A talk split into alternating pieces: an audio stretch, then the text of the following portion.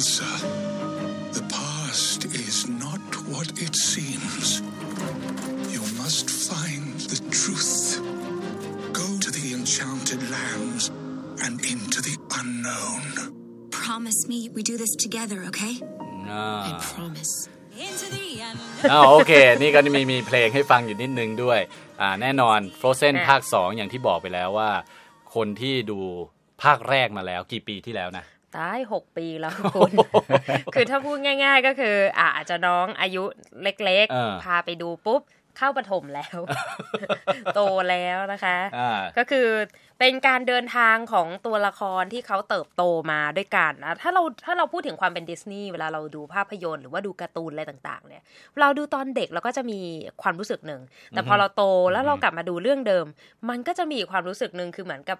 มันเป็นการตีความของเด็กและผู้ใหญ่ในช่วงวัยที่อืมแตกต่างกัน ซึ่งเอลซ่าเนี่ยก็พยายามที่จะ สร้างเส้นทางของตัวเองในลักษณะนั้นก็คือจากตอนที่เขายังเป็นเด็กแล้วเขาก็เติบโตขึ้นมานะคะ ในภาคนี้เนี่ยก็ถือว่าเป็นความคาดหวัง เพราะว่าภาคแรกเนี่ยทำมาดีใช่ประสบความสำเร็จเยอะ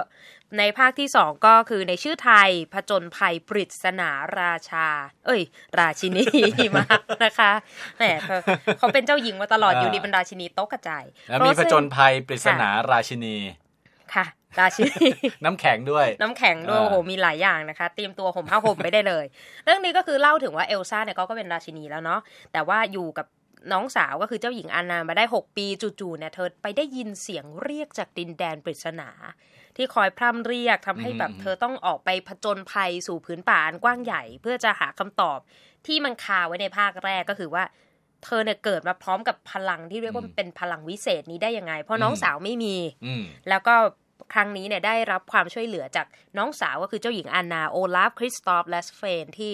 ร่วมสร้างความสนุกในภาพยนตร์เรื่องนี้นะคะก็เรียกว่าตัวละครที่เคยปรากฏอยู่ในภาคแรกเนี่ยก็จัดเต็มก็กลับมาทุกตัวเลยใช่เสร็จแล้วเนี่ยก็อาจจะมีคำถามสำหรับคนที่ไม่เคยดูภาคแรก จะไปดูภาคนี้แล้วจะรู้เรื่องไหม อาจจะมีความงงนิดนึงเพราะว่าทุกคนก็จะกรีดกราดว่าคนนี้โผล่มาแล้วผมแล้วแต่คือตัวละครหลักเนี่ยเขาก็มีไม่ไม่มากไม่มาย เพราะฉะนั้นก็พอทำความเข้าใจได้อ่าแต่ก็ควรจะดูแบ็กกราวน์มานิดนึงว่าใครเป็นอะไรอย่างไรเพื่อทำความเข้าใจนะคะอืมส่วนเรื่องนี้เนี่ยแต่เดิมเนี่ยคือภาคก่อนเน้นไปเรื่องความสัมพันธ์ ของพี่น้องเอลซ่ากับอันนาอือฮึเพราะว่าเขาก็ไม่สู้ดีในตอนแรกใช่ไหมคะ แต่ในภาคนี้เนี่ยคือเน้นเรื่องการผจญภัย adventure อ๋อเพราะฉะนั้นความสนุกตื่นเต้นเนี่ยมันจะโผล่มาให้ตลอดทั้งเรื่องคือไม่น่าเบื่อ แล้วก็ความน่าสนใจก็คือว่า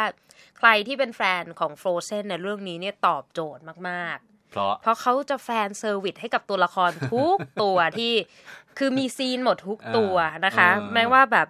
โอลาฟเองก็มีเพลงของตัวเองคริสตอฟกับสเวนก็มีเพลงของตัวเองคือดิสนีย์นี่ร้องเพลงตลอดทั้งเรื่องคือใครไม่ชอบหนังร้องเพลงก็อาจจะต้องข้ามไป แต่ว่าถ้าต้องพาลูกไปดูคุณไม่มีทางเลือกนะอืมเพราะว่าคุณต้องดู Frozen ภาคสองที่บอกเลยก็คือ คุณอาจจะต้องซื้อชชุดอบคุณอาจจะต้องเสียเงิน อันนี้แน่นอน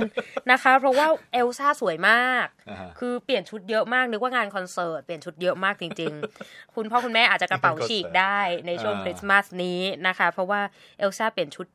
สวยทุกชุด และอีกอย่างบทเพลงก็คือ สนุกแต่อาจจะไม่ติดหูเท่ากับ Let It Go อ๋ออมก็ต้องให้กำลังใจ เพราะว่าเพิ่งเอามาโปรโมทกันได้ไม่นานเท่านั้นเองนะคะ ว่าอาจจะ เพราะกว่าหรือว่าอะไรก็ต้องเป็นคุณผู้ฟังคุณผู้ชมที่ต้องไปช่วยกันตัดสินอะนะคะชื่อเพลงชื่อเพลงอะไรนะฮะ Into the Unknown อ๋อโอเค ถ้าอย่างนั้นหลังจากที่ฟังคุณนิติการเล่าเรื่องมาแล้วก็อาจจะอยากฟังเพลง เราก็จะไปฟังเพลงนี้ส่งท้ายกันเลยนะครับ วันนี้ผมทรงพจน์สุภาผล ผมรัตพลอ่อนสนิทและดิฉันนิติการกำลังวันสวัสดีครับ สวัสดีสวัสค่ะดีครับ Every day it's a little harder as I feel my power grow. Don't you know there's part of me that loves to go?